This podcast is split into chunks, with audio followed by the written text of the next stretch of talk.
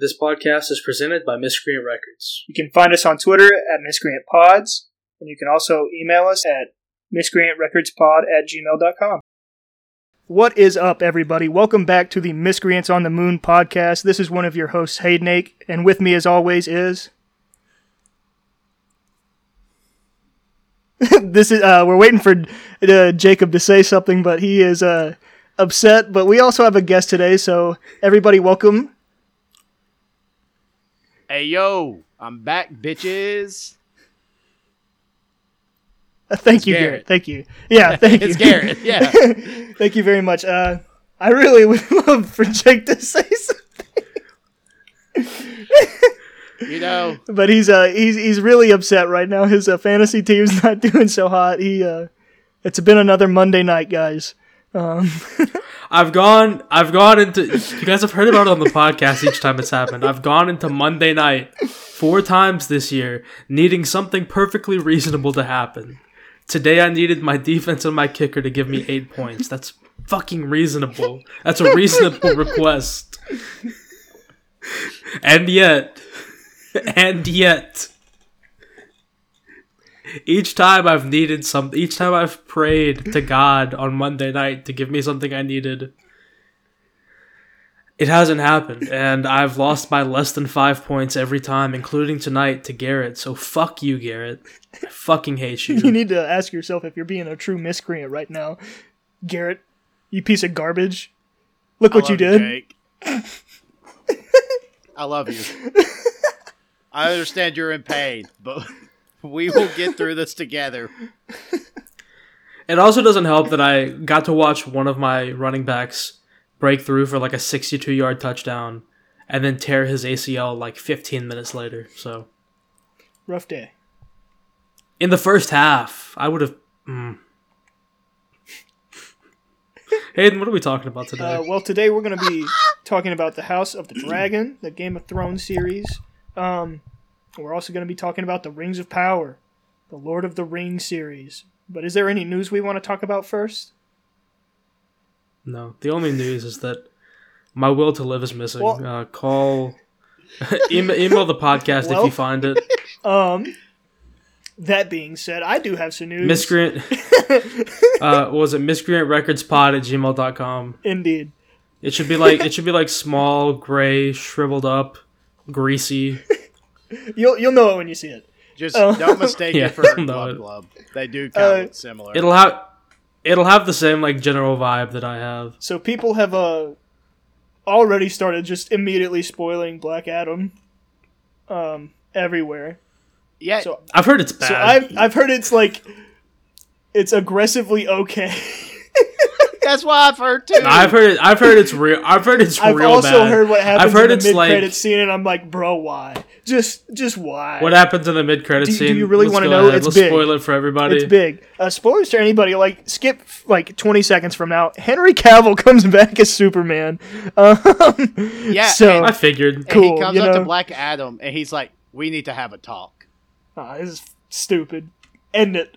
Get out of here. Warner Brothers, you made two movies, and this is what you could- like. You made two movies to come out this year because you're out of money, and this is what you give us. Oh, I haven't on seen top the of other that- one, I also think it's. but I also think it's funny that that Dwayne Johnson is like. We hope you guys enjoy the movie that is Phase One of the DC universe. yeah, And I'm like, you want us to just forget about the like 15 movies you've already done, or uh, you know, what are we doing here? you know, you know how bad it is right now for DC. They're talking about like you know we heard about all these cancellations and stuff like a month or two ago, and then there's rumors about not only is the new Flash movie still coming out, but they're reportedly working on a Flash two if the Flash movie does well. Oh yeah, I saw that too. And I saw I'm that like, too. How? Why? What are y'all doing? Where'd you get this money from? What? What they said we is can't we, we, don't can't have get the Batgirl, but we get this. like even with like just not even overall with DC, just like money for the Flash. Like how much money have y'all had to pay for Ezra Miller's piece of shit ass? Like seriously, Yeah. Uh, I'd like to go on the record on the podcast once again. I know we said it a lot when it was happening, but Ezra Miller's a garbage person that needs to be put in jail. Fuck them. like, Fuck Ezra Miller. Fuck them. yeah, they not not great. Not not not very cash money. Um, but anyway, The Ant Man trailer. uh, we don't want to. Did you watch it, Jake? I haven't seen it. No, I haven't Yeah, seen it. looks fine. See what? I don't know. I don't trust Marvel right now. Looks fine. The, the Ant Man trailer. Oh yeah. It, I mean, I'm still pumped, but I think it, that's because of all the leaked trailers from Comic Con. I I have little to no faith in Marvel putting out anything good or anything better than like eh I don't know. at this point. Werewolves so by night. Uh, Werewolves by night was. Werewolf by night. Yeah. yeah, well yeah they they did their one good thing for like the next five years. You know what I mean? I mean that's fair. Tough. so I don't foresee them r- repeating and having another good thing come out, especially so soon. The other Ant Man movies were pretty good, like okay to good in that range. yeah. Like like probably three star, three and a half star movies. Just Um, mid. Yeah. Yeah. but like this one, yeah. I'm not like Kang's back, cool. Like Kang was the best part of the Loki series, which I notoriously don't like. It's overrated. So, thank you. Um, Chris seems like the guy. His Yeah, favorite so- show is Hawkeye. Honestly, if if you want my opinion, I think you can easily skip every single MCU show. None of them have mattered yet. None none of them have mattered. I haven't watched all of them, so you know I haven't watched Miss Marvel or She Hulk. But Mhm. out, all the ones I've seen, y- you could easily just skip them. So yeah, I've seen the first episode of She Hulk, and I've seen the twerking thing like 50 times. But other than that, I haven't watched any of She. uh, Like I haven't. That, that's the only thing I've skipped, and I kind of like skipping it. So maybe I'll just skip every show from now on. watch the first episode and that's it. Yeah, Get the we'll- review in we'll and have we're all- good. yeah, we'll, we'll have all of the like First the first thoughts, impressions yeah. reviews, but we won't have any any full series or reviews. We'll only save Um, things we actually yeah. enjoy watching. Yeah, like uh, like what we're gonna talk about today. So we don't want a repeat of last week, which broke our record by like a minute and a half for the longest episode we have done. We don't want to do that again, so let's get straight into it today. You're right. We want. to Um, what do you guys want to talk about first? Rings of Power. Yeah, let's do Rings of Power Okay. since it came out. Mainly because I have more to say about House of the Dragon. But So the format for this episode, we're gonna talk about each of them individually, and then since they're both like shows in the fantasy genre that do things completely differently, tell completely different stories, completely different tones, themes, visual styles, all of that, uh, and do them both. Spoiler alert! For my opinion, very well. Uh, we're gonna talk about them compared to one another at the end. So we're gonna go ahead and do full spoilers for everything, just because we don't really, since we're talking about so much today, we don't really have the time to go through. So you, if you if you don't care about spoilers, or if you've seen the show, go ahead and listen. If you haven't, maybe go back, give it a watch, come back when you've seen them. But uh, Garrett, as our special special little boy on this episode, um, and as a big Lord of the Rings fan, a big uh, J.R.R. Talk stan. Um, how did you feel about the Rings of Power? So, at the beginning of the year, easily my most anticipated show, and arguably, it might have been like my most anticipated piece of like media, just because like I've been waiting for, for something like this, and I can say without doubt that it did not disappoint my expectations whatsoever, and I I like and my expectations were I expect the cinematography, visuals, even the music to be phenomenal, which I don't think anybody will argue with me on that. Like I think all that was perfect, especially for uh like a first season of something brand new like this. And I don't know. Hayden and I did get into an argument about how he thought the first episode looked bad. So uh, that's there was just something I had, didn't like. I, I'm pulling a Game of Thrones rider and just saying he had his TV on the wrong settings. But, I uh, don't remember what it. I, I know there was something I didn't like about the first episode of House of the Dragon. It was the way Caraxes looked. That's fair. But I've um, grown accustomed to that. I know. well, he has a birth defect or whatever, so it was kind of fucked if you to make fun of him. Well, he didn't Yeah. like. He didn't look.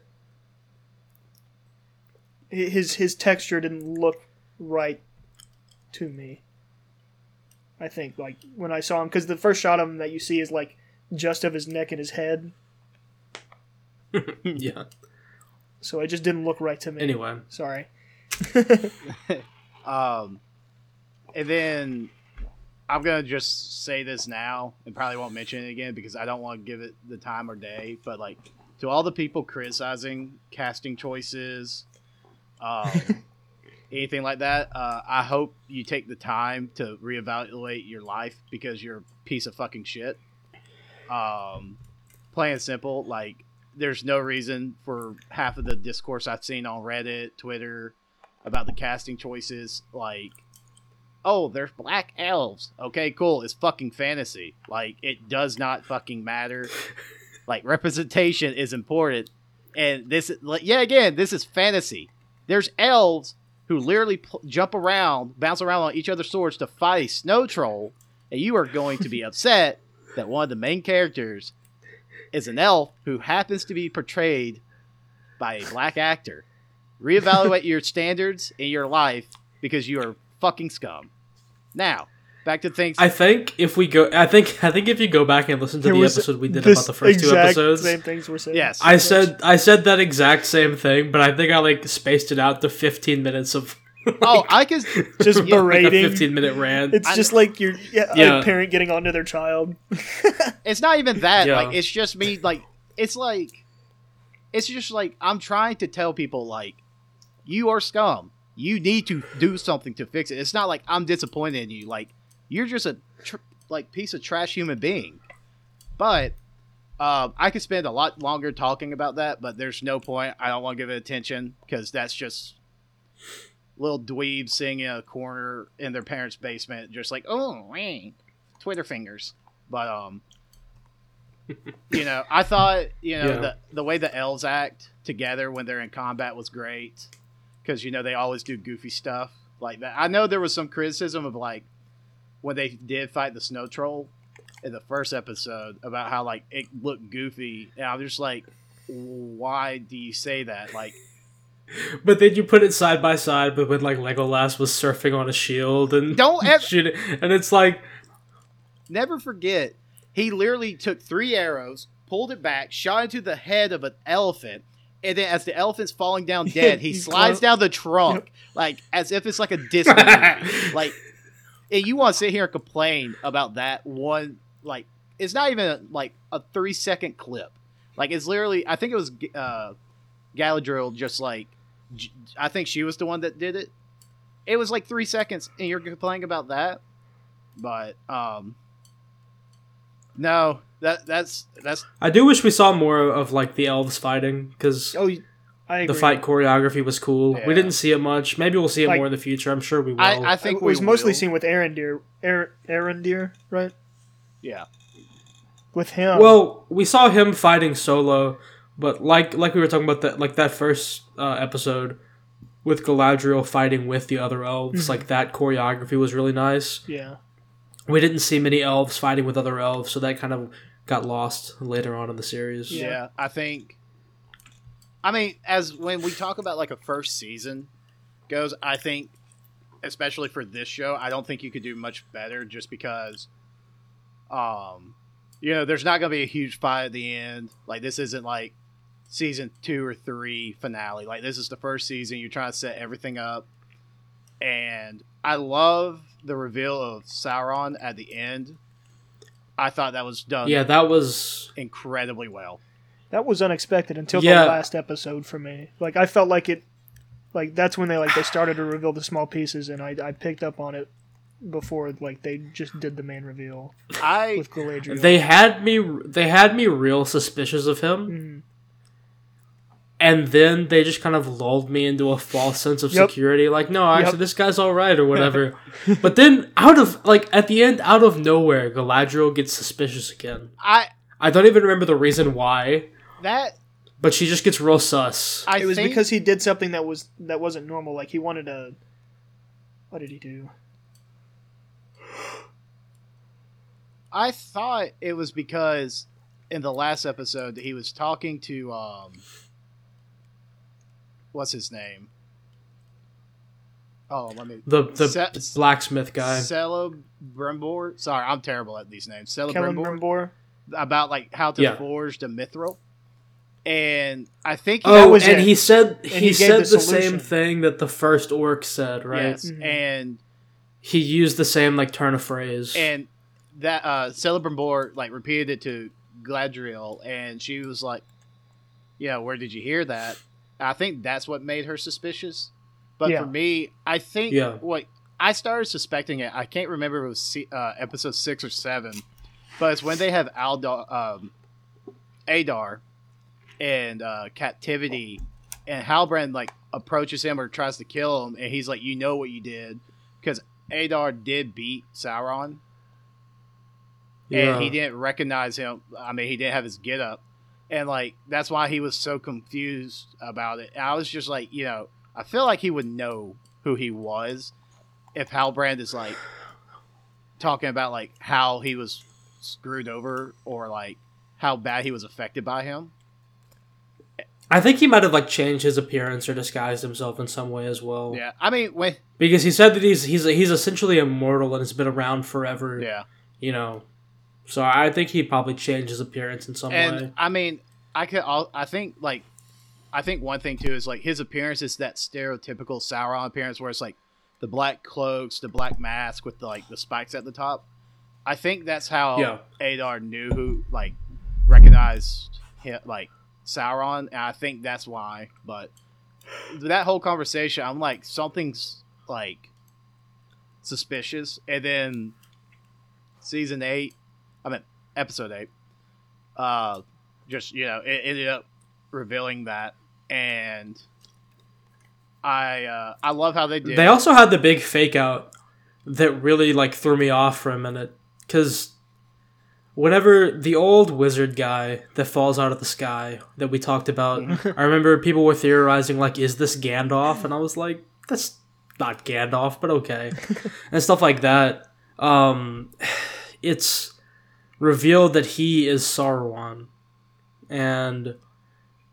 It, they had me for a second because I was like, okay, so they're gonna take him back to this place, and he's gonna get his memories back. But then he starts fighting for them and trying to save the the um, Harfoots, Yeah. Mhm.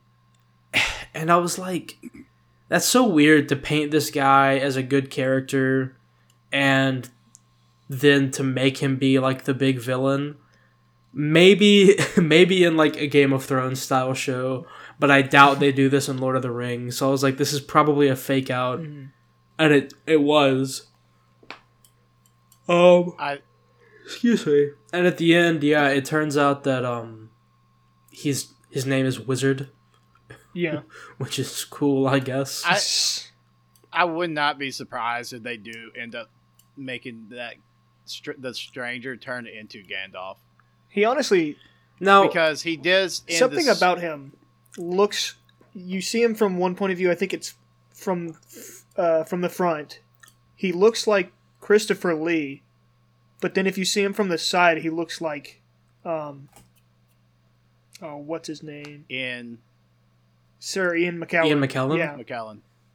which is w- I like. I noticed that while watching that. It- he it's like a s- it's he looks like him slightly, like especially face on. Like I was like, you know, he actively looks like Christopher Lee from Yeah. the, from the front. I think. I think it's just I think it's just an old white guy with like long gray hair yeah, and a beard. I think so too. Like I think it's just a. I think that's I think that's what it boils down to. Like I I don't think that they're gonna have Gandalf be the first wizard no. of the third age. So, like this is essentially we're transitioning from the second to the third age here. I think I I don't think Gandalf is going to be the first wizard in that transition. I'll agree with that. Like, I don't think he's. I don't think. I'm trying to remember from all the lore and stuff. Like, Gandalf does show up somewhere at the very beginning of the Third Age, but I don't think he's the first wizard, or I don't think he appears this early. I, the only reason I think they could be hinting that it is Gandalf is just because he ends the episode saying "always follow your nose." And I don't know if that's just something like. I think he's like a Istarian wizard, and I don't know if that's something they just say, but that is something like Gandalf always said in the book and movie. So I don't know if they're hinting at that or if that's just like a fan service type deal.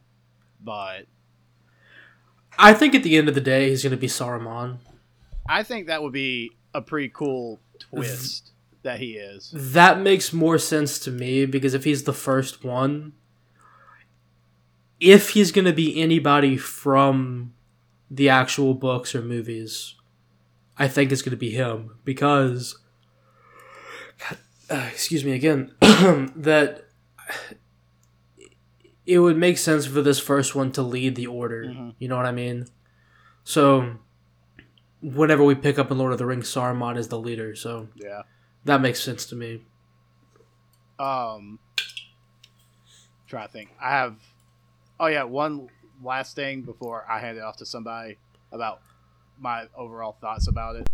Um, I, as everybody knows from the last episode, you know, Hay and I just binge watched Game of Thrones finally and got out of the way, and we've been keeping up with House of the Dragon, and you know, I love fantasy. Fantasy is probably top three favorite genres of anything for me, and I liked House of Dragon. Let me guess. Uh, number one horror. Number two, um, anime. Number three, fantasy.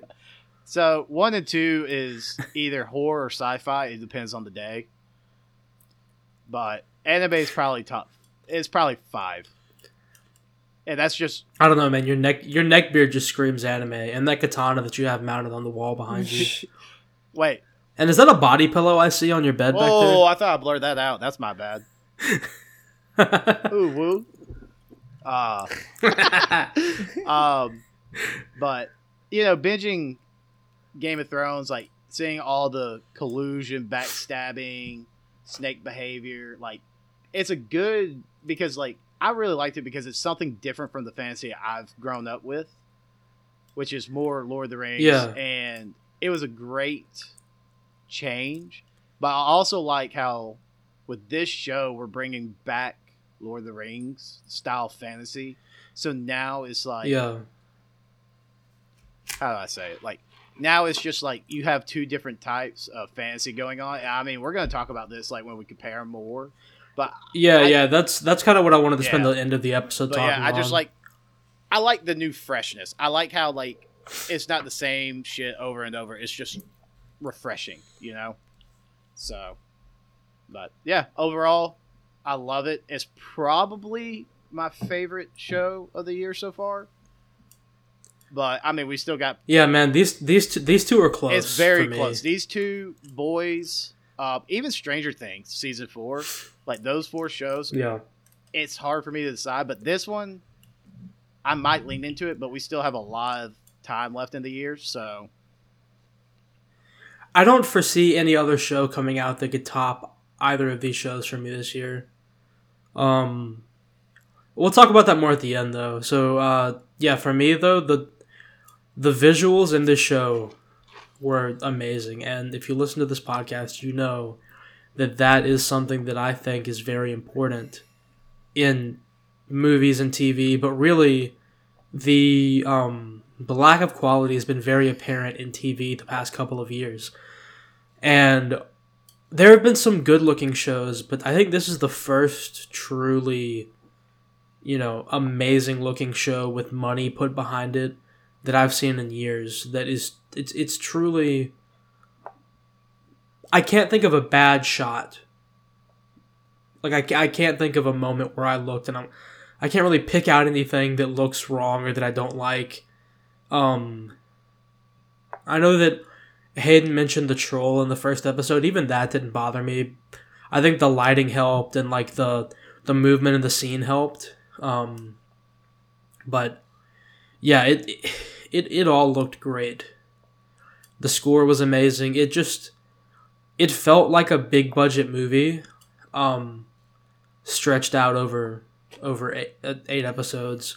But you know, story wise, it was structured like a TV show, which was very good. That's another thing that we've talked about that I didn't like in these shows was that in, in other shows that have come out lately, namely like the the Marvel ones and even to a lesser extent the Star Wars ones, is that they have felt more like eight hour long movies than they have TV shows. So you'll get each episode and they're not structured like TV episodes. They're structured like you smush them together and it's like a three or a five act movie uh, storyline. So you have the you have the setup in the first couple episodes. You have, you know, the the second act. You know, in like the probably the third, fourth, fifth, sixth episode, and then usually around seven or eight, you get the climax, um, and the the rest of the third act. So with this, with the overarching story, you definitely get that, which is a sign of a good TV show. Is that in an overarching story, they can have that, you know, multiple act uh, story plot that they're saying, but each episode ha- had its own self-contained story that had a start, middle, and an end, um, which is something that we're seeing less and less in TV, which is really troublesome because it's it, it really feels like there's a lot of a lot of fat left on that could easily be chopped out in most TV shows. But with this, is there's there's nothing that I would take out. It, none of it felt wasted. It all felt if it wasn't contributing to the main overarching story, which most of it was, it was at least contributing in the fact that it was making it completing the story of the episode. Um, yeah, so it looked amazing. The story was laid out really well. Um, the action was good. We didn't get as much over the top action as I would like. You know that heightened fantasy action. Um, like n- not a lot of magic, not a lot of you know crazy elf fights. But we will see that later on down the road because at the end of this, things really start to kick off. Um, and lead towards uh, bigger things, similar to how House of the Dragons end is, you know, while this season might not have had many big epic scale battles or anything, it it does kind of point to the fact that those things are coming, and we'll see them at some point in the future. Mm-hmm. Um, and yeah, just the last thing that I really liked about this is the the the character work. Um, they really give you a lot of moments with these characters and them interacting, uh, namely with um, Elrond and uh, well, what's the dwarf's name? Uh, I'm blanking on that. Starts with a T, doesn't it? I don't think it's. Uh, let me look this up because I want to get it right. I had the cast pulled up a minute ago, looking at it. The name Even is though I feel literally like crap. mind. Let's see here. Uh, Dur- uh, Durin. Durin. Durin. Yep. Yeah, Yeah, I- Durin. Durin the fourth. Um, th- the moments between them, it that we talked about it early on, uh, and that relationship really continues. Um, that Galadriel's relationship with Halbrand, um, Arondir and Bronwyn, like those relationships really carry the show. You get a lot of meaningful moments between them, and it makes the world feel feel very real. Um, it, it, feels very the, the relationship with the Harfoots more of a, as a unit than seeing them you know work together and they have that internal struggle of whether or not to leave the family behind and then the wizard helps them out and things like that it's that that storyline is, is really good and then that ending whenever uh what is his name let's see here Halbrand. uh Sadoc Sadoc. Are we still talking whenever about the, uh, you the the Harfoots, Yeah. yeah. whenever they get to the end, and he kind of has that the whole time he's been very cautious and eventually he goes and helps the the wizard out, and eventually pays the price for it. That moment where they, where he's kind of content Yeah. and sits there and watch this watches the sunrise, and they sit there with him. That feels very earned, and that was very emo- That was a very emotional moment because they've had their disagreements and their troubles along the way. Sadoc almost left um, the people he was with behind because of their relationship with the wizard and the injury to her father's foot, but they all came together for that common cause of saving the wizard in the end. And you know, he he gave up his life for it, but he was okay with it. You know, because of the way we we've picked up on it before, the way that they see death and that they see um, what happens to them, how he's just going to go join. Uh, I think it was his wife that he was referring to, and and um, you know, tra- like travel with her. That that was um felt very earned. Um, that betrayal that Galadriel has when she finds out that um, she's actually been working and helping Sauron this whole time, the person who she was you know working so hard to fight and to kill. Um, felt very earned. It felt so earned that even though we know it doesn't happen, whenever he's kind, whenever Sauron's kind of offering her that deal that they could rule together, and everything, um, because we know that the power tempts her. It tempts her in Lord of the Rings as well. Um, you know, because of all the moments they've had and that relationship that we've seen grow between the two of them throughout the show, there's a moment where it, it almost convinces you that she might take the deal and go off with him and work together with him. I mean, obviously that doesn't happen, but um, yeah, just those moments, and then the entire storyline between Durin and Elrond, um, that Elrond really comes to learn that yes, he's gonna live thousands of years, and you know, fifty years might mean nothing to him, but to Durin that's a lifetime. So he really learns that and appreciates it and goes out of his way to maintain that relationship. And even though there is an ulterior motive that Elrond wasn't aware of, um, the relationship that he rekindled with Durin helps uh, to eventually save the save the elves and lead to us getting the titular rings of power uh, that we get at the end. So yeah, no, those those are some real high points for me. I can't think of many negatives right now. The only negative that I can think of really is that we have to wait like two years to get more of this show, which is upsetting. And every good show, basically. Yep. Yeah, yeah. All right, Hayden, what do you have? Um, I was uh, my biggest comment you've already addressed. You were talking about they they somebody finally did the thing where they made a TV show look like a movie and still be a TV show. like it was oh yeah, there there's I don't think there's ever been a more cinematic TV show than this one. Just on a grand scale I'm- of things because you, you see all these it's it's like seeing the cinem- cinematics of Lord of the Rings again but like you're seeing different places you've never seen before. So I'm sure there have been some that come close. Mhm. Um, maybe some that have come out on HBO or like premium cable channels like that because they have the budget. Mhm.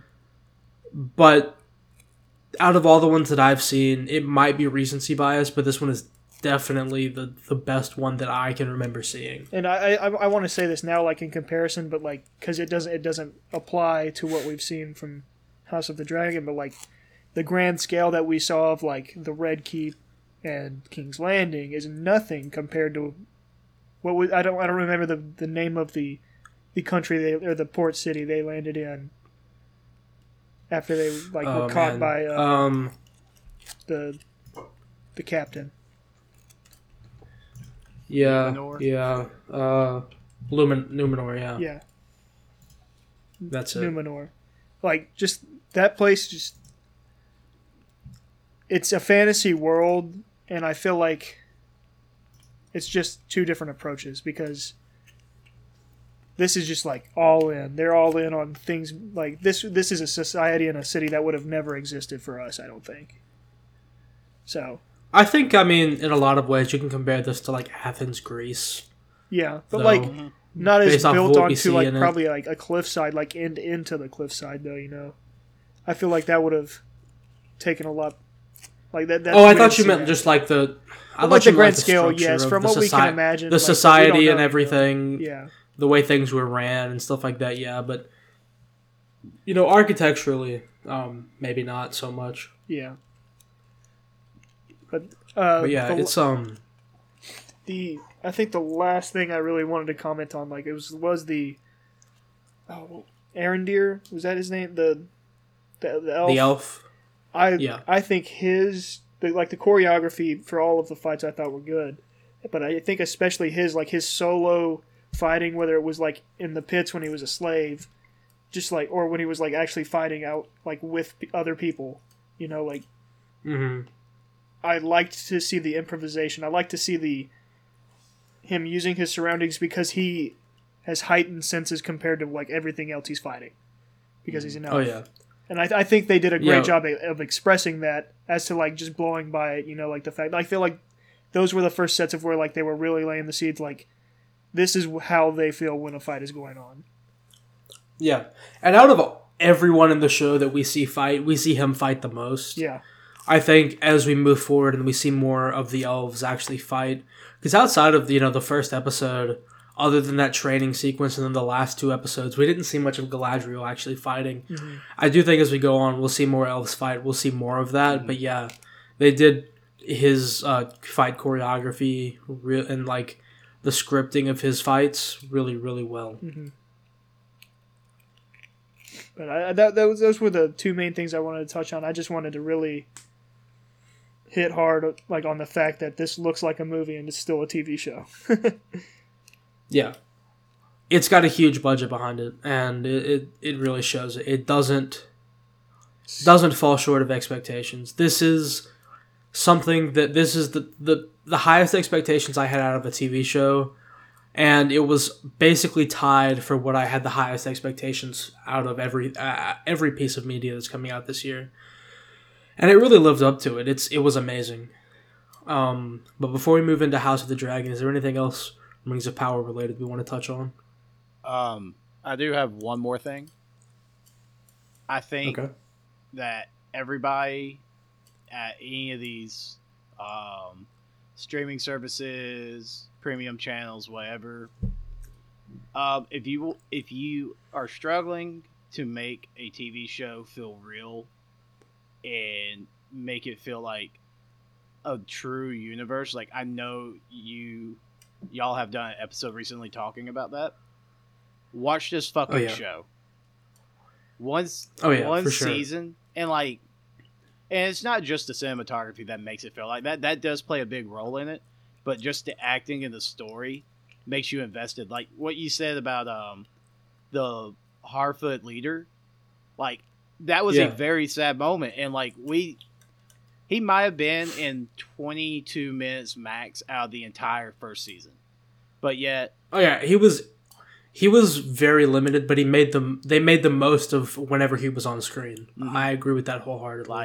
like that like this show did something that the uh, hobbit trilogy couldn't do which is replicate what lord of the rings did so successfully about creating this universe and th- i think a lot of these companies and productions uh, production companies can learn from is how to make your shows better by just i'm not going to say copy but just learn from this because yeah, yeah. this was absolutely phenomenal. Like I was invested in every little storyline, everything. Like nothing nothing bored me at all. Like I was just full on invested.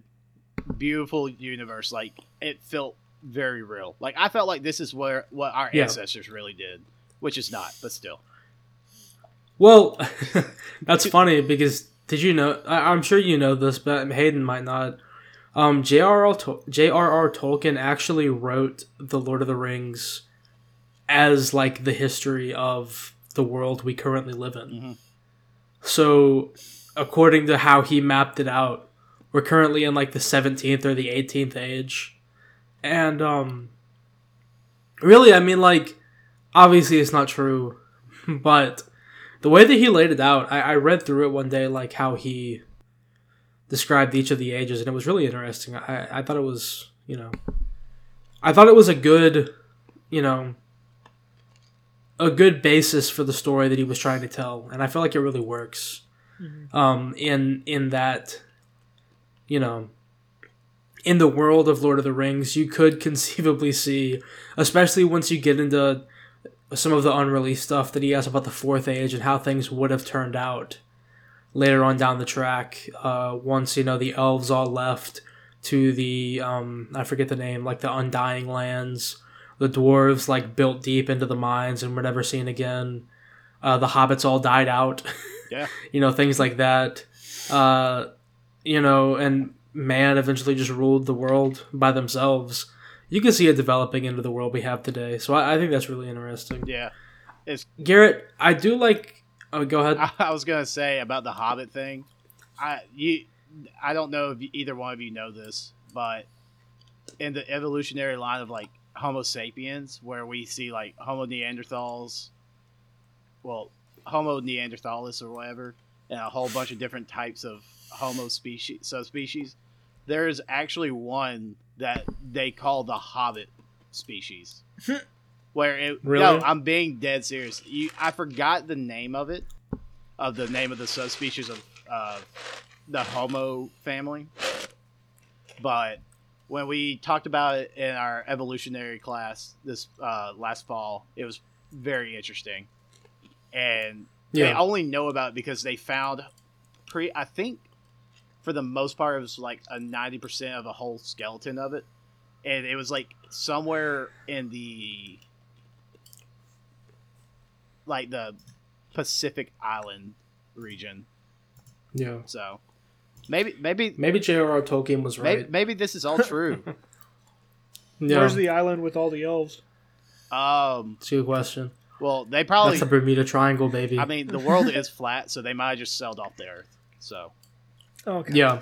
Fair enough. Before we get into House of the Dragon, I do quickly want to say I really like the comparison that you made, Garrett, to the Hobbit trilogy. How the character work in this and Lord of the Rings is really a step above. The Hobbit trilogy had um, 13 uh, dwarves in it. And instead of taking advantage of that and giving them all distinct personalities and making them all unique and giving them character moments individually to work on, really by the end of it there's only like three that matter or 4 Mhm. maybe five that matter. The rest just kind of fall by the wayside and uh, other things are the main focus of the movies. Um, and i think that that has always been something that i've seen as detrimental to the hobbit trilogy and something that you know that the that trilogy of movies doesn't have that the lord of the rings and thus far this show really has has lent into but uh, just to keep us on track here, uh, let's get into House of the Dragon. Another uh, similar genre of show. We've talked about it a lot recently. We've talked about Game of Thrones a lot recently and how that uh, has impacted the fantasy genre. Um, but yeah, the show's over, and God, I really want more of it. I'm really frustrated that there's not more of it out right now. dude like i'm a big fan of you know not i think you are too where it's like i don't want everything to end in a huge battle or huge like everything you know something of that standard but I think this season ended perfectly. i think i think it did think but too. i'm like you i just wanted more like i wanted to see more after uh i forgot the name of the dragon but where Aemond killed luke yeah. like I wanted to see. I Yeah. wish there was like twenty more minutes. Vhagar and Well, no, well, that, I well, the name of well that, I think, I think, wasn't Vhagar the small one, No. Vhagar's the big one. or like, or like Varaxes or something? Yeah, it's a Caraxes is the small. one. No, I, th- I thought Araxes was was Rhaenyra. I, I I'm don't know. gonna remember dragon names. It doesn't matter. Hold on. I Anyway, right. Yeah, It's- the, the the sign of a the sign of a good show though is that the season ends and you're like, damn, I want more of this right now, Yeah. but you have to wait for it. So like, I th- I don't think that they need the show anymore. I think they ended on the perfect note, but damn, it's just like I need more of this right now. like, can y'all please? You know what I mean? Make this 11, 12 episode seasons from now on. You know, of course. Then it's like, I don't even I don't even think that like I don't think we need like I'm not saying the season should be longer. I just want another season right now. yeah, But really like I'll talk about this more when we're comparing the show. But God, this show ends episodes well, and it end, and it ended the season. It really stepped that up at the end of the season. Yes. Uh, I wanted I want to save that more for when we compare the two shows, though. Mhm. But I guess um, we'll take this one in the opposite order. So Hayden, if you want to go through uh, House of the Dragon, Yeah. Um. So like the, the question everybody's like been asking all over like Twitter and stuff is like, would you rather watch or like which one's not would you rather watch, but which one's better? Is Game of Thrones season one or House of the Dragon season one? And I don't want to compare them.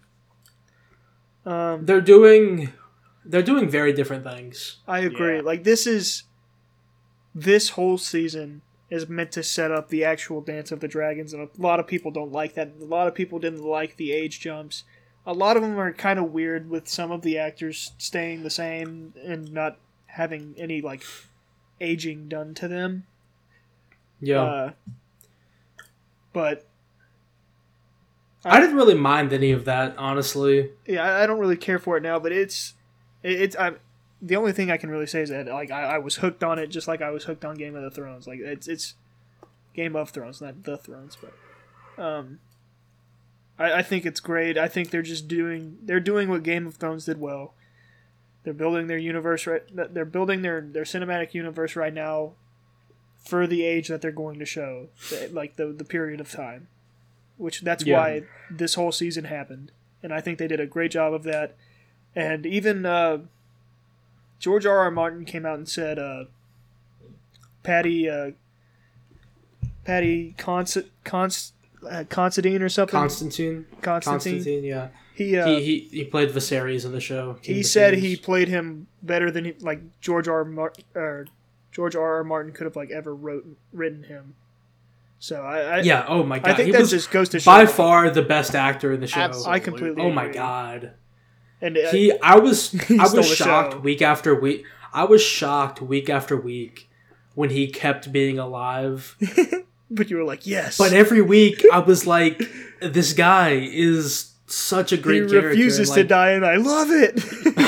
even even in the last episode he was in episode 8 whenever he could like barely function Mhm. he still stole the show He came Like- out there and said, "This is my house, my family. None of you matter."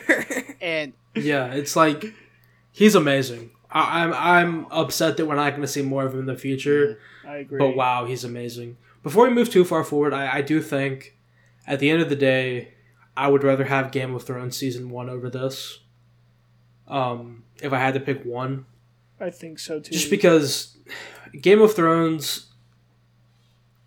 was the first one to do it. It opened up this whole subgenre, and also the fact just where where you get dropped into Game of Thrones is a very different spot, and I feel like at its core is a more compelling story. Mhm. Um,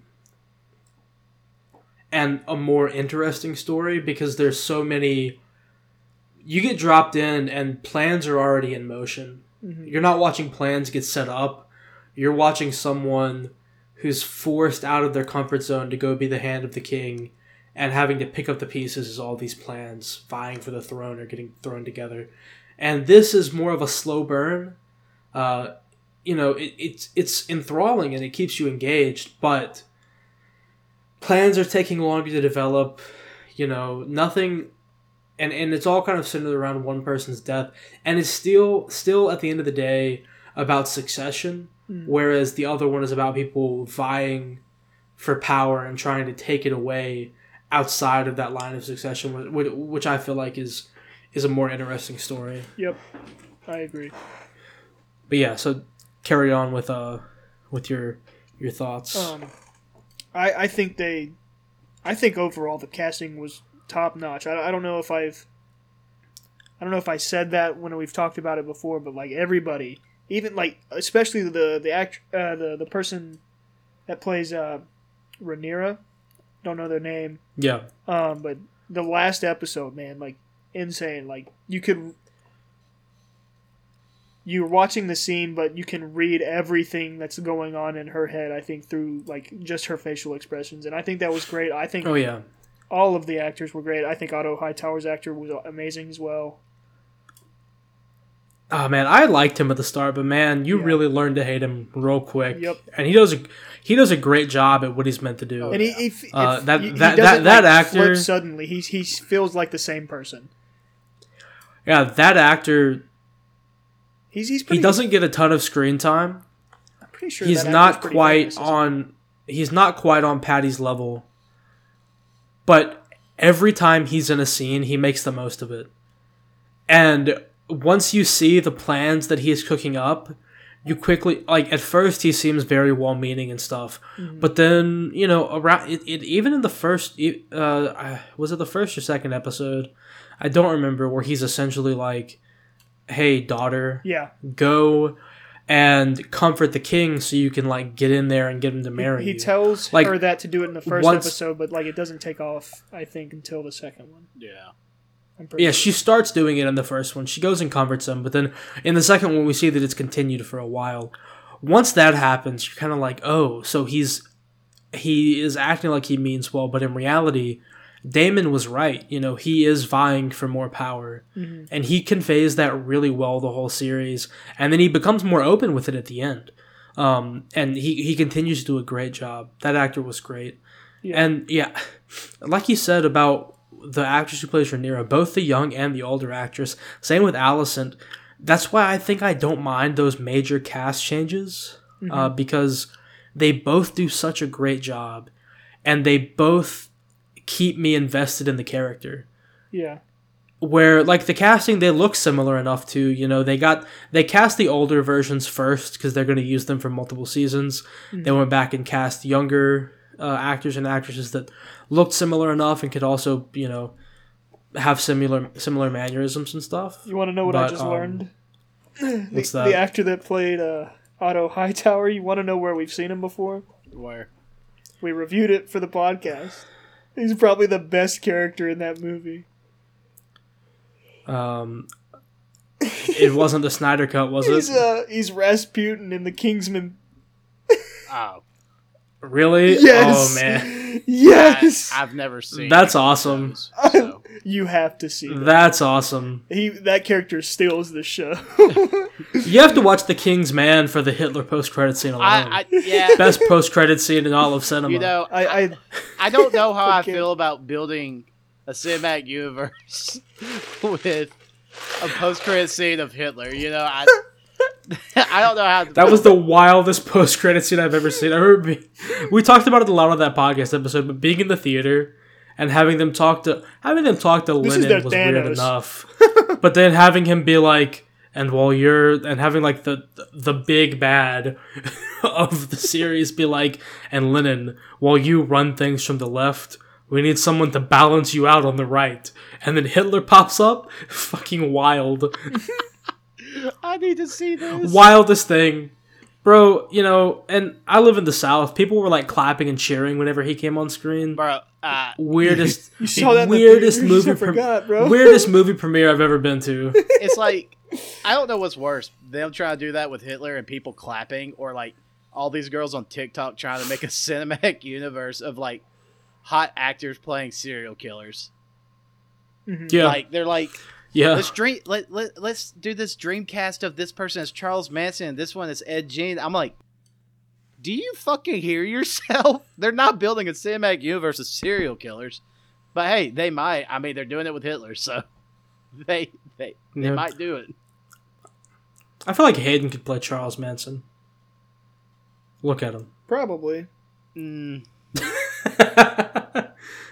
yeah, I can see it. He he is pretty uh, gaslighty too. You know, hey, it doesn't do anything. Yeah. He'll just What? gaslight everybody. Yeah, that that I think hayden hayden's a huge Gaslighting's gas- not real. It's just in your head. hayden hayden likes to deny it and hayden likes to No, no, gaslight no, no. people into thinking No, that no, no. i gaslight we have gotten proof on this podcast. You're the gaslighter, bro. bro, every time I listen, all you're I hear- gaslighting me right now No, I'm not. We have proof. It's in the media.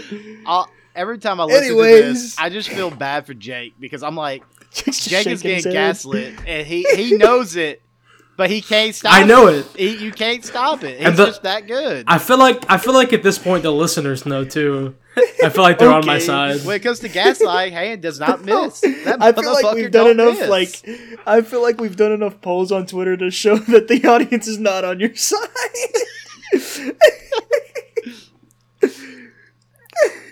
Anyways, back to House of the Dragon. I thought all the dragons looked sick, and I liked seeing different like looks for them. talking about Gaslight. I I thought you. I thought you hated the I- dragons. I I, thought you thought that it one was looked goofy as hell. that I thought looked goofy as hell, right? But Go- he looks fine now. I, I understand it's a birth defect, and like he is the only one. he's got like the he's got that long ass neck going around like.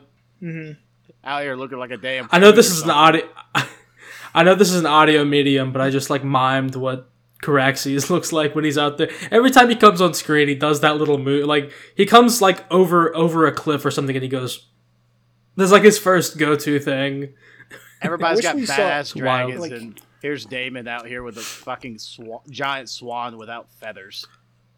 Well, Daemon has a more badass Oh, yeah, dragon now now. he He, went the- like The bi- uh, I'm, Big pre- I'm pretty sure that's just like the princess's dragon, the one that married Aegon. no, that no, isn't it? I don't think Or is so. this just no, a that was a wild one. Vermithor? Underneath- It was the one of the dragon wild. It was Vermithor. it was one of the wild ones from Dragonstone yeah, it's that he he was he was going to try to like bring over to their side. Dude was a absolute Yeah. fucking unit. Who was gonna try to? Aegon was. Yeah, no, uh, Daemon was. Oh, wait. Remember in the in the finale, he went underground and he sang the, the little song to that big ass dragon. yeah. Yeah. that was one of the wild ones that he was going to tame. Well, yeah. I'm talking about the one under the dragon pit. the one under That's the, the, one I was What- thinking what do you- of.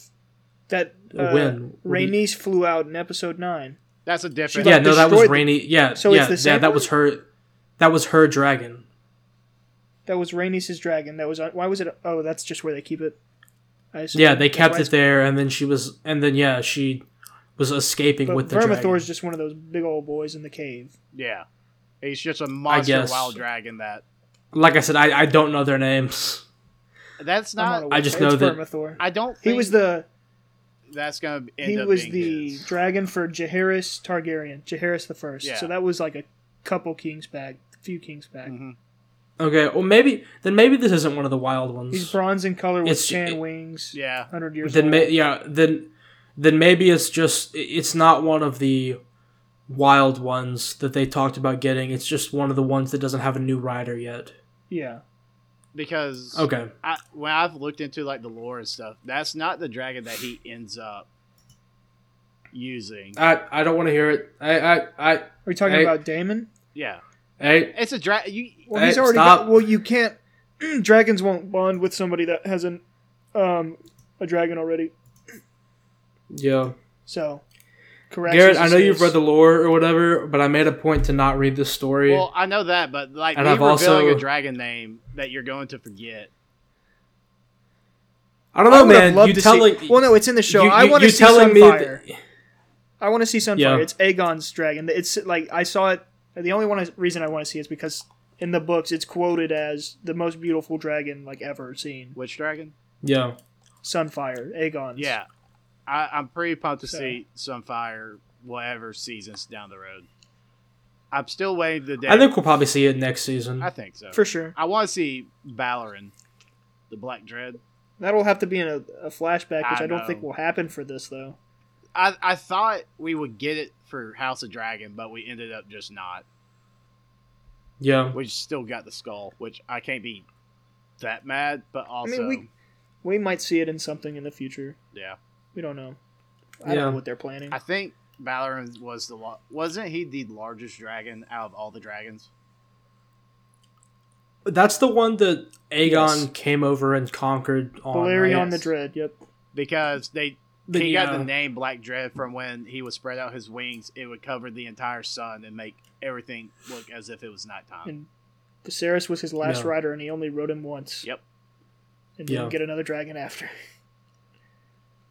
Yeah. He just he he was the peaceful. Good for him. I liked He- Viserys. dude, R.I.P. the He's goat. the like he is the He's the only good king we've ever seen in like a Game of Thrones property. He really is. King in the North. Like, I, I'm well, You meant like an actual king to sit the throne. yeah, I meant like the king of the Seven Kingdoms. Yeah. Like, I would say, well, even then, like Robb was a bad king in the North because w- for those for some reasons that we talked about last week, Mhm. um, that he just like made some immature decisions. Jon was okay. Like from Jon didn't get from the time. North's perspective. Well, yeah, Jon was a bad king in the North because he gave up the kingdom Within in like the a North. few Like, weeks. but he but he had to so like you know the only person that i think maybe comes close to Viserys that we've seen so far is Tommen but the issue was that like Tommen's mom had so much control over him and she like let the faith militant take control of the city so like Mm-hmm. he didn't even really get a, cr- a, a crack at it You, Exactly. you know who's the He had no closest to the Sears that we've seen? who King Joffrey. I'm glad he's dead. uh, th- uh, yeah yeah th- King Joffrey is the closest to Viserys the peaceful Yes. all right now now who's gaslighting King Joffrey killed a man he swore to send to the wall. To be honest, I wish that episode, what was it? Season 4, episode 2, where Joffrey dies, I wish the entire hour- hour was just him choking. Like, it, it, I really thought like he every was the once one in a that while, jumped out of the it'll window. zoom in and zoom out of his face. I remember you talking about that for a while. Garrett, I really and then thought what's he funny was the one that jumped out of the window, but it's his brother. Yeah. Yeah, I really thought that it was him. I hilarious like he deserves to just kill himself, bro. He, because because when we talked about it, you were like you were like, oh yeah, and I, when does Joffrey jump out the window? And I was like, what season are you on? And you're like, oh, I'm about to start season four, episode two, and I was like, I'm gonna stay on the call while you watch that. because, yeah, no, you, I, that was a huge miss, Hayden.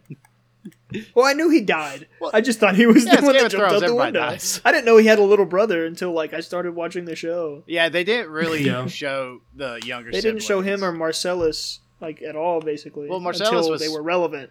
in, uh, yeah, whatever it's called. Dorne. Yeah, Dorne. Yeah. with her her uh, betrothed. All right, Hayden. Let's keep it moving. Um, is there anything else that you had about this? I just want more. I require more. That's it. Give me more. All right. All right. Yeah. Uh, I guess I'll go now. Um, yeah, a lot of the same things that Hayden touched on. I think the world building in this show is amazing. Uh, it's it's the same as what we talked about with Game of Thrones. It's a different type of world building than in Rings of Power, but really like their world building's on par with one another. It's it drops you right in. Um, it does the same thing Game of Thrones did, where where you pick up bits and pieces about different people and different families and stuff. You don't get info dumped. Well, you do sometimes whenever characters are scheming, but really most of it you get from like character interactions and things that you see with within um, events transpiring, and that's when you when you see how characters are, what their motives are, and things like that. Um, you learn about a lot about the world just by watching the show. And the the time jumps, I know a lot of people have problems with those. I didn't mind them because you know they feel organic, and even with changes in the actors, um, they make it clear who's who, and uh, you never like not a single change of actors in the show that I think was like a bad casting decision, nor did I think that they made me any less invested in the character. Or it didn't feel like they were playing a different character. It felt like they were all playing the same character a few years down the road. So yeah, I think I think um, all of that was done really well. Uh, story wise, I, I like the setup and how it was contained to this one family essentially and their internal struggle. I think we're about to see it open up into the wider world. Mhm. I do think that we're going to get a lot more. We're going to get, you know, Starks, Lannisters, Baratheons, um, the Arryns. We're going to get like Game of Thrones level of different families getting involved now. I like how the setup was just like the internal dynamic of the Targaryen and the Velaryon families Mhm. and how they fall apart and how this rift begins and how essentially a misunderstanding leads to this big war. and then as the seasons go on, we're going to draw in these other families and get a look into the wider world. We've heard mentions of Starks, which, if you've seen Game of Thrones, you know who they are. You've heard mentions of Baratheons, other families like that. Um, from that show that get drawn in, other locations get mentioned, but really most of this has been set up at um, uh, Dragonstone and at the at the Red Keep in King's Landing. So I do think that we're going to see a, a lot a lot more places, a lot more families, and I'm glad that they got the setup right by really focusing on that family's internal struggle. It really allows them to to give us every detail of that that rift and that falling apart, that spiraling that they, that they do, how Viserys was really holding everything together. Some of his choices might have contributed to this, but while he was alive, he kept things afloat, Mhm. and these things were going on around him that maybe he didn't fully stop, but he slowed slowed the leaks, and then his death unravels everything, and that ultimately brings the whole world in. Um, And I, I talked Yeah. to somebody at work like about this kind of thing, like, but it was more in lines of like how focused it was on this one story, this this smaller story of a s like just a family rather than a larger picture going on, like multiple storylines going on with Game of Thrones, and that's what I I really liked about Game of Thrones, and I'm very excited to to get to that point. It's not going to be like that, but it's Yeah. going to be more like that. Mm-hmm. Really looking at it from the wider story this is very much the start of the down the downslide of the targaryens mm-hmm. Well, This like this rift. is this is, is what this conflict the Dance of the it- it Dragons eventually- is what kills the dragons. i don't think it kills all of them i think it kills like the truly great ones Well, it's it it They have a couple left up and, over. like imprison them. yeah yeah So oh that's what i was saying it, i'm pretty sure at the end of this a lot of the great ones are going to be dead and we already see it in the show i really like that final um, one of the final scenes of the show which we'll talk about in a minute intense. and I think I think that that scene. So I'll go ahead and talk about it.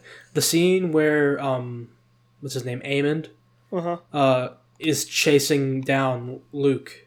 Yeah. Uh, so Aemond is Viserys and Alicent's uh, youngest son, ch- uh, sec- well, second born son, chasing down. Um, uh, Luke on Arrax. Mhm. Arrax. yeah, yeah, R- R- Rhaenyra and or R- Rhaenyra. And Rhaenyra and yeah, Lord Strong's, but technically like what was his Laenor. name? Um Laenor Laenor. Their their kid, their second son, Mhm. chasing him down um on the dragon. And very much so like treating it like a game. Yeah. Um and that's something that we haven't seen in the show. And obviously these people haven't seen is like a conflict between dragons. hmm Um, and very clearly, like, you see Luke is trying to get away, and Aemond is just trying to scare him. I don't think Aemond's goal was to kill him or hurt him in any way. Nope. I think it was just a scare tactic um, to mess with him. A lot of people are upset because in the books he wasn't remorseful, but as we know, the books are different canon from the shows. So Yeah. Oh, I think I think it makes it so much better. Like, I agree. if he just didn't care, I, I think A it's war so much starts better over that this, you know. I mean, and who knows? He might get back to to ev- to everybody else and act like he did it on purpose or that he doesn't care. Mhm. But that moment, Yeah. whenever whenever um before Luke's dragon breathes fire on Aemond's, Luke is like, "No, don't do this. Just fly me out of here." yeah, listen to me. and how obey my yeah, it's or like whatever they s- said. the- the- they kept they kept saying serve me, and then once that happened, Aemond's dragon getting upset, and Aemond trying to rein in control of his dragon, and eventually that leads to Aemond's dragon like just killing Luke and yeah, Luke's Va- dragon. Vhagar's like a war seasoned dragon. Yes. Like this is like oh, the Oh, yeah. last remaining great one from the war, pretty much of like or when they came Yeah. over and took over, and like so it, it it's attack on sight. Like this Yeah. little this drag this like smaller dragon hasn't gone through like war training or anything, yeah, which so it's do or It's- die for it. But like Vhagar's just like kill, you know. yeah, and they and they both their in their instincts kick in, and I think we're gonna see that. Obviously, these are two kids. I think like Aemond's supposed to be sixteen, and Luke is like you know somewhere between twelve and fourteen. Yeah. Mm-hmm. Um, so they don't have as much control over their dragons as some of these older people like Rhaenyra and Daemon might. But the fact that these dragons get out of control once they're like unleashed on each other, I think that's what we're gonna see, and that's what's gonna lead to the death of a lot of the great dragons, um, them being chained up and things like that.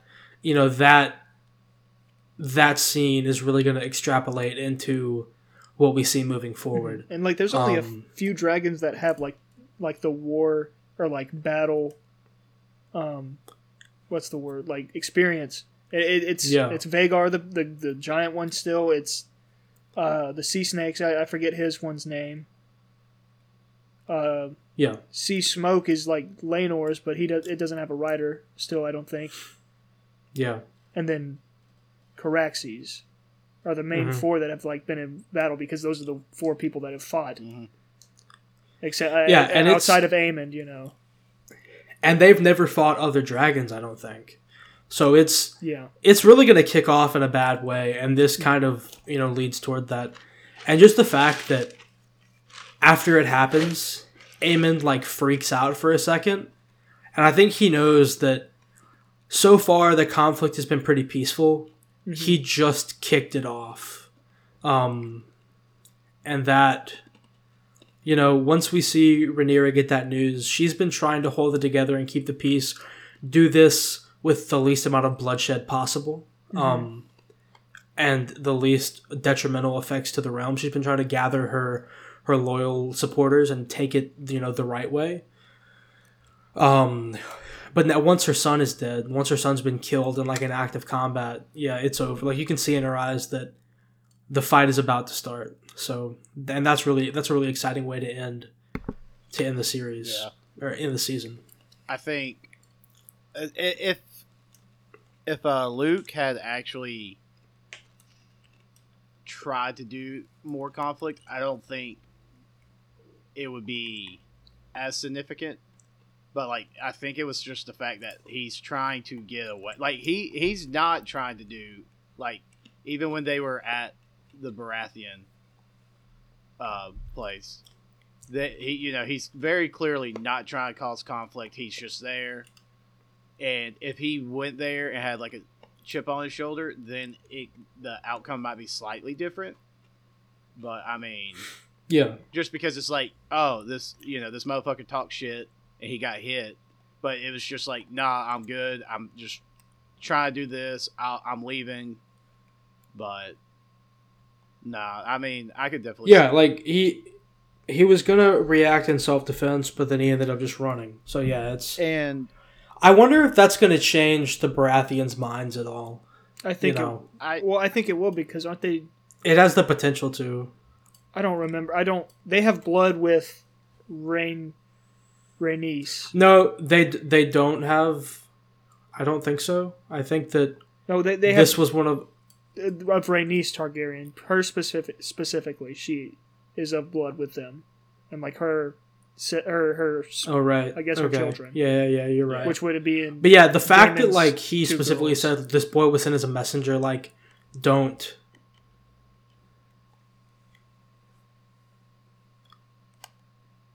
You were kind of cutting in and out for me, so I'm I'm Oh, sorry if I talked anything. over you in the podcast. Oh well, um. Anyway, yeah, like the the fact that uh, Baratheon was like, "Look, don't do this." He was sent as a messenger. Just let him go back. The fact that after that happens, I'm surprised they let Aemond go so quickly. They just like let him leave immediately. yeah, Yeah. me too. Um, but It probably wouldn't Yeah, take that much was- time to catch up, but still, you know. Yeah, And Yeah. I don't know if uh, the Baratheons, if it wasn't just more of like a uh, like he's like not in this house type style. And I don't know. if That's because that it's just that might be it. yeah. You know, it's like I he wasn't know. gonna like permit the slaughter of a, a kid, well, that you know, because there's no way Aemond loses that fight. oh no, but like I don't think he. I don't think uh, I for, I don't know his first name, But Baratheon, I don't think he wants that to happen at his house because then it seems like he's absolutely chosen forced to pick a side, which has to now Yeah. be Green. yes because he allowed Luke to get killed there, and so I don't know if it's just Yeah. because oh he's a messenger or if it's just like nah, I'm not trying to get fucked here, you know. And he he Yeah. might still I don't. Just because you know they did let Aemond and Luke go like that. But yeah, again, I mean, Yeah. he they can't. That's out of their control if it's happening over the seas. So Yeah. I still think that Rhaenyra might blame the, blame him Mhm. partially, but I guess we'll have to wait and see. Uh, that's kind of all I had to say. I think um, there might be something I'm forgetting, but Garrett, if you want to go ahead and you know say your piece. so y'all have hit a lot of my points on the head.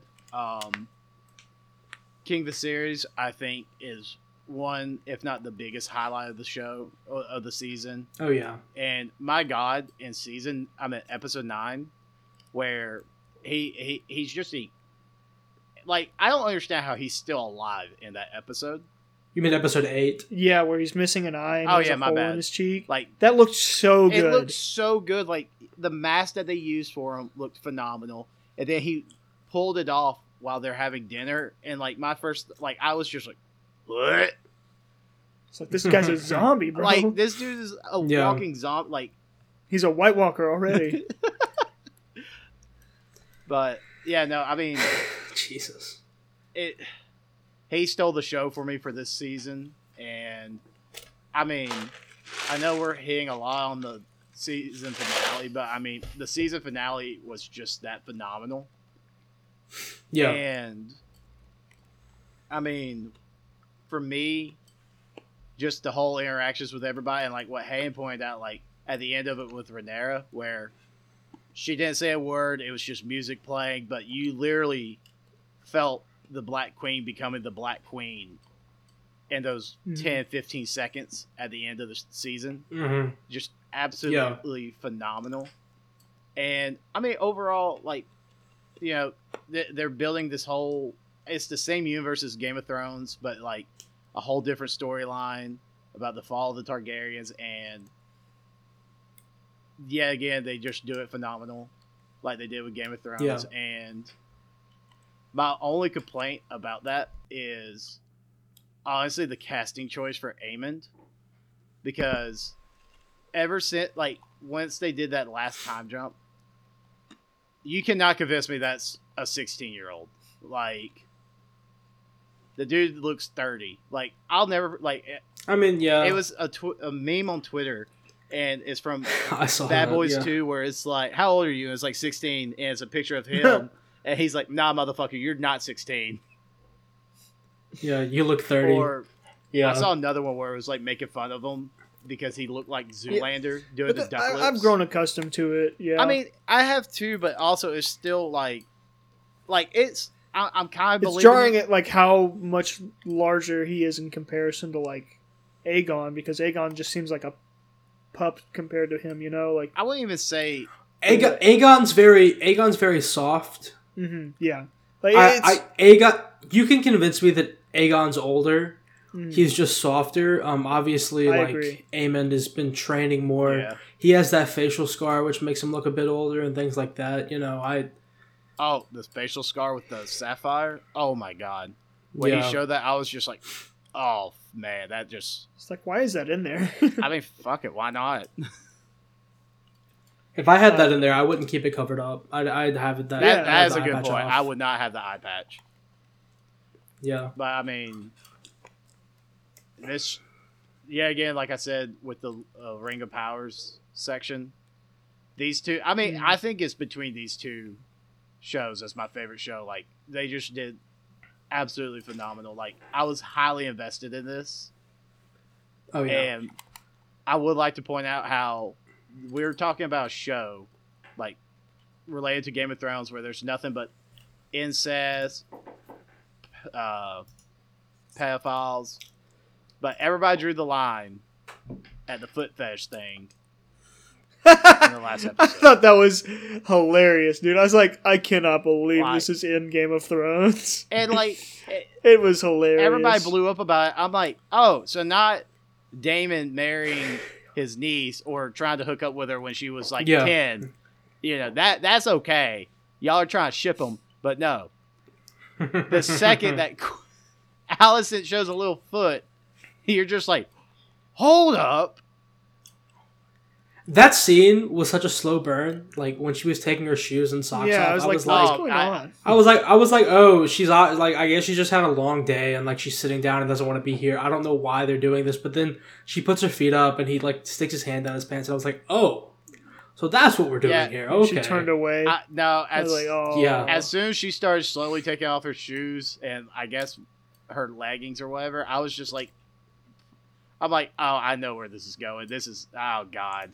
And like you said, it's a Uh. slow burn. It's not like a heavily hinted. It's like, nope, you're you're you, you're seeing this. yeah, it was. You're seeing this So- weird dynamic between these two people. Like, Yeah, yeah, so strange. and But I guess we're towards the end here. We probably need to transition into comparing the two. yeah, Um, I guess we'll go back around, Garrett. Uh, you know, just I guess kind of briefly compare the two and how they like work together in pop culture currently and in the current you know climate and all that, and how how you thought of them, you know, together, how they complemented each other in the moment, how they worked differently, things like that. Just how, I, because obviously, I think we all like them both. yeah.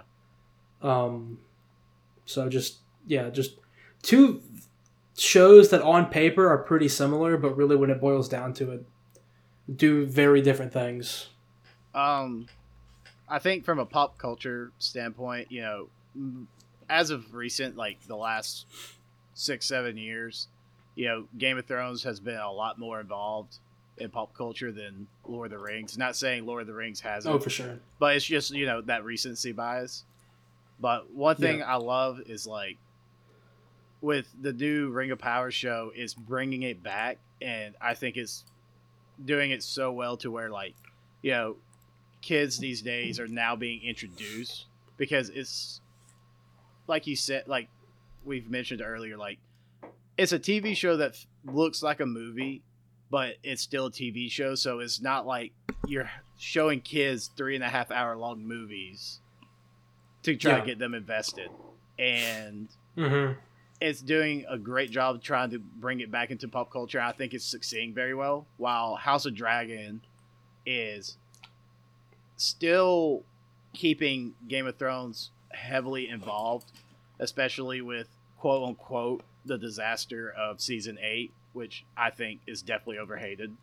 And I think it's overblown as well. and like you know a lot of people were just like you know that ending sucks this that and it's just like house of dragon i'm not gonna say it's making people those people forget but it's bringing I think it's definitely re re earning some some good faith yes i think in, in the in the in the um the I guess Game of Thrones universe. Yeah.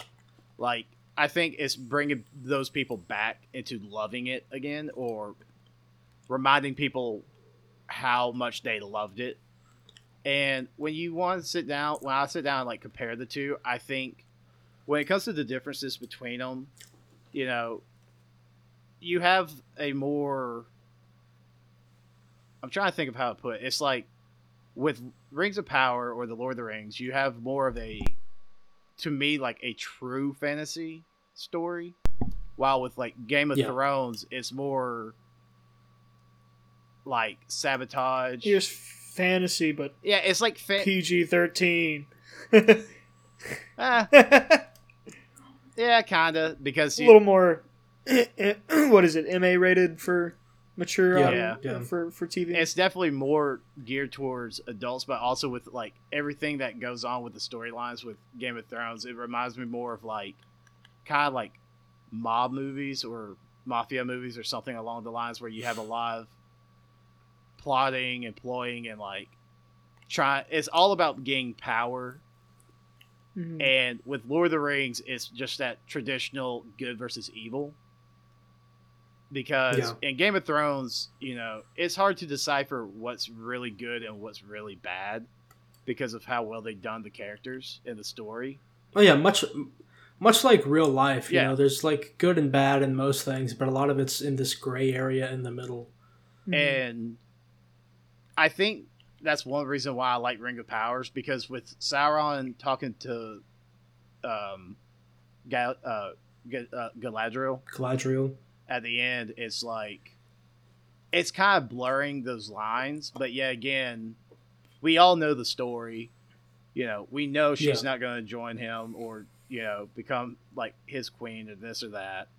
But with like a show with House of the Dragon, you don't have that. Like you Mm-hmm. you don't like you have that gray area where it's just like well you know maybe like this character is like not a hundred percent good but they're leaning more towards good but yeah again they have Yes, that, it- those flaws where it's like you could easily see where shit gets sideways for like if that character decides to do this or that Mhm. See, the thing, Yeah. like with that is, is like you never know.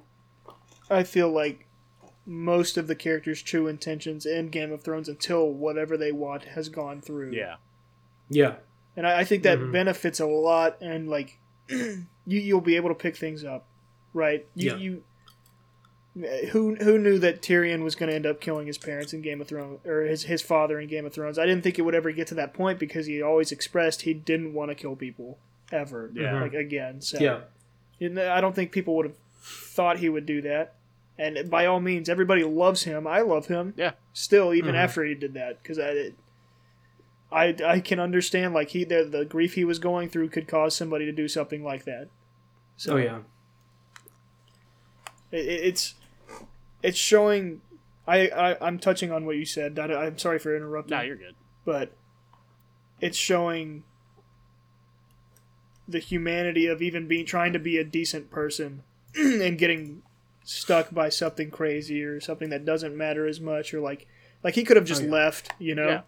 safely Mhm. without doing that and then you know it, it is what it is so Yeah. I think with the case with Tyrion, I think one reason what drove him to that is just that he at that moment or with the previous episodes up leading up to that, he just knew that no matter what he did, he was gonna die he was going to die, and his father uh, Tywin was always going to try to kill him.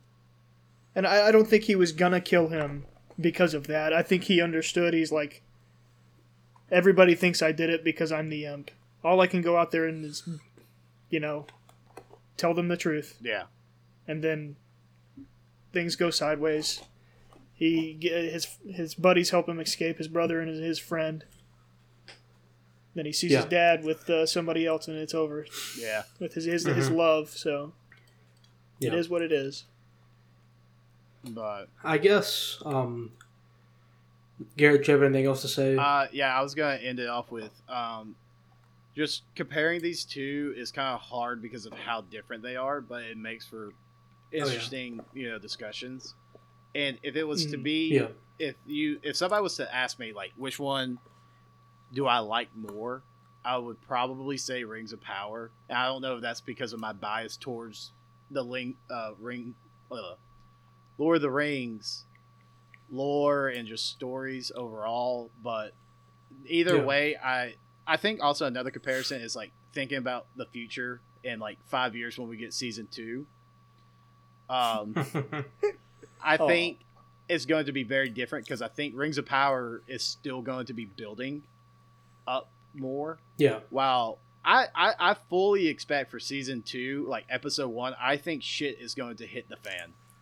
Like I think season two is Oh, going yeah. to start off with a bang, and think There about really how that no season's gonna end. Like, like episode nine is notoriously like the craziest episode in all of like, uh, all of the Game of Thrones season. I mean, it, you could argue against this season's of House of the Dragons episode nine, but it was still a, it was a big twist, but not a big like surprising twist, just a big twist. Yeah. you know. Yeah.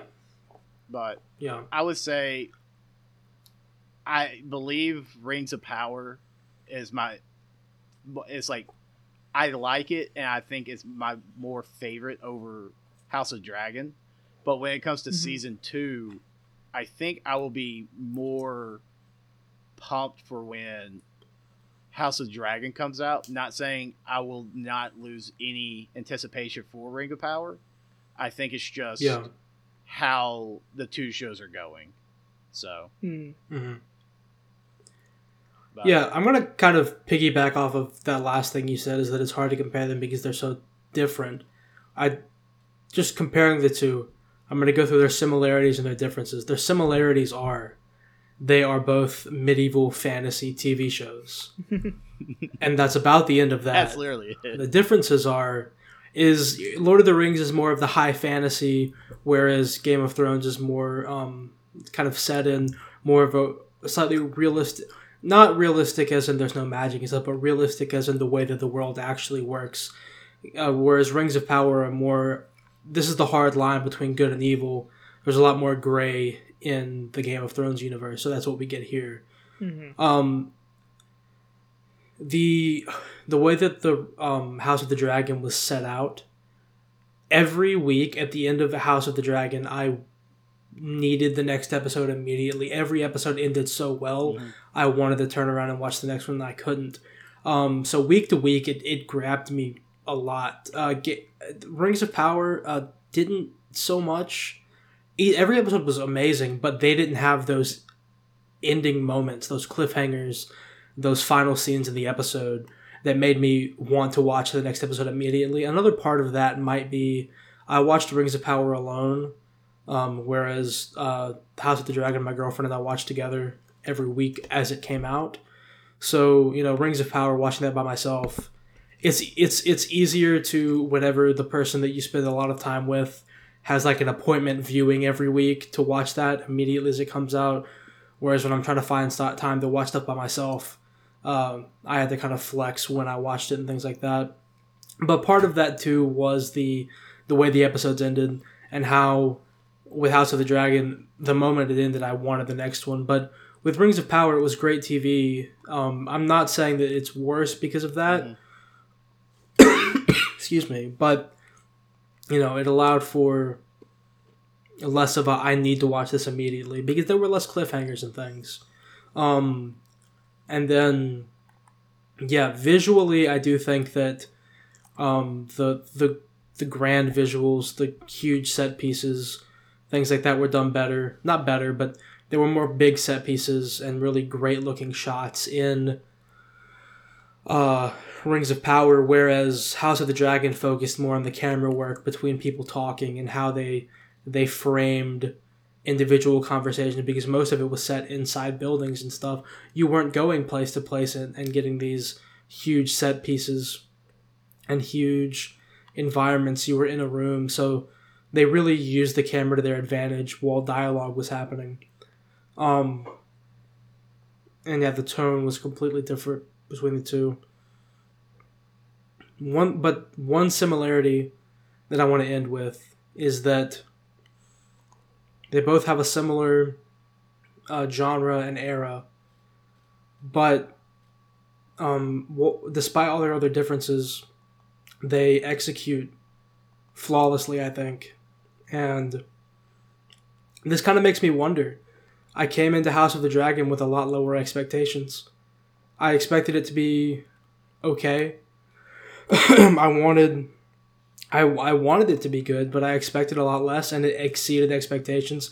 I expected something great from Rings of Power and I got something great. So at the end of the day, I feel like they both executed flawlessly what they wanted to do with different takes on the fantasy genre. So it's hard for me to pick a favorite. I'm going to have to stew on it for a while before I pick which one I like more.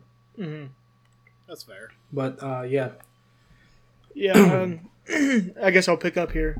Um, like you were saying about tone, like the something that I, I've been appreciating more and more, and like especially recently with the shows I've watched, it's it's seen in like everything I've watched recently. Like I rewatched Peaky Blinders, I rewatched Game of Thrones after I had watched it the first time. I've re I've I've rewatched most of the episodes of House of the Dragon. I haven't rewatched the last two. Um, Are you on your third or Which- fourth time watching Game of Thrones? Oh, I haven't. I haven't watched any more of it. Like it, it the, the thing that wants me to bring back like more Game of Thrones is just seeing the scenes that have subtle details that matter to everything, like everything in in like at all. Um, and it's it's nice seeing both of these series connect firmly with the others and make sense, not have just like random threads that probably like you know like it's just vague. And the, the thing about like House of the Dragon for me and the, the Game of Thrones is the grittiness, the darkness of the tone. It it feels more real because it is a very like Jake said, it's very much closer to society as we would have lived it during that time than how we would have lived in probably like the Lords of the Rings universe, you know. Mhm. And that, that that's something I just appreciate a lot about it. It makes it feel more real to me and gets me more invested. Um, but that being said, you would probably call me a, a Lord of the Rings hater, and probably have before. I respect it. I, I like it. It's it's it's different, and uh, there's a lot of respect to be had for the visuals and the care they take for everything. The stories are compelling. I just prefer the Game of Thrones style. I think it, it, and it's it probably goes back to all style. I think that's why I can confidently make a decision on it. So I I, I agree that there's a there there's a, a lot of stuff that can be expanded upon in all of these, and all of it's interesting and stuff I want to see. So Yeah, no, I mean that's good. I'm I really enjoyed talking about these uh, two really great shows with you guys. And uh, is there anything else you guys want to talk about before we head out? um.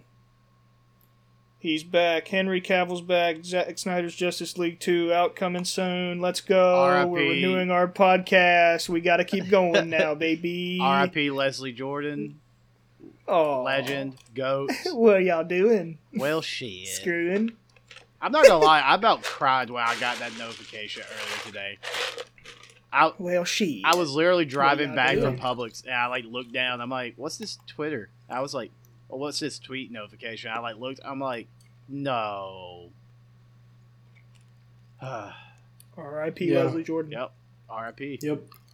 Kept the whole world together during lockdown. Well, Probably now that we, we've ended with uh, two sad bits of news, I say we call it here. Um, I don't like two. We got. thanks everybody for listening this week. Uh, yeah. If you find my will to live, email the podcast. That's three.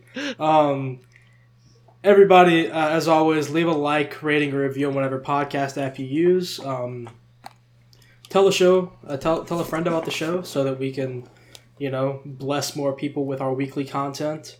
And uh, we'll be back next week to talk about something. This is the first time in a few weeks that we haven't had something planned out. But uh, Garrett, thanks for coming on uh, for these for the past two weeks. We'll have you back on eventually, I'm sure. Do you have Maybe anything in to another plug? 70 the episodes. I'm about to say another 70 episodes down the road, and it'll be another double header. but Maybe maybe we'll have you on for three next time. oh yeah, Oh wait, no, wait, wait, wait, no. We had you on for two last yeah, time, it's so gotta it's gotta be, be two. it's every gotta be a time. You're right, trilogy you're of two episodes. But yeah, no, it's been a pleasure right. as always. You know, I'm looking forward to y'all's She-Hulk episode next week. because All right. You heard it here first, folks. yeah, because I hate to say We're it, doing but She-Hulk. you just said there's not And much. Jake's watching and it. I mean, yeah, it's Uh, Will, since since I'm so good at gaslighting, I'll say this: we'll definitely watch She-Hulk and review it next week. Well, guys, it's been discussed. He's going to watch it. Yep. it's gonna Yeah, be I'm She-Hulk. definitely Heard it here gonna watch first. It's gonna be She-Hulk. I've actually already seen it. I mean, you're the Oh, one who I'm hasn't sure. watched it, Hayden. Okay. what happens in the last episode? Uh, she has sex with Daredevil and he walks home with no shoes Nope. on. Nope. Uh, He walks That's home with no the- shoes on, but the, the the other part doesn't happen that episode. it's nope. that's the last episode that matters. okay, what happens after that? Nothing. Or is that where you thought it ended? the, uh, the, the the the walk of shame is where I mentally checked out. okay. that's fair. Um, yeah, no, it's gonna go.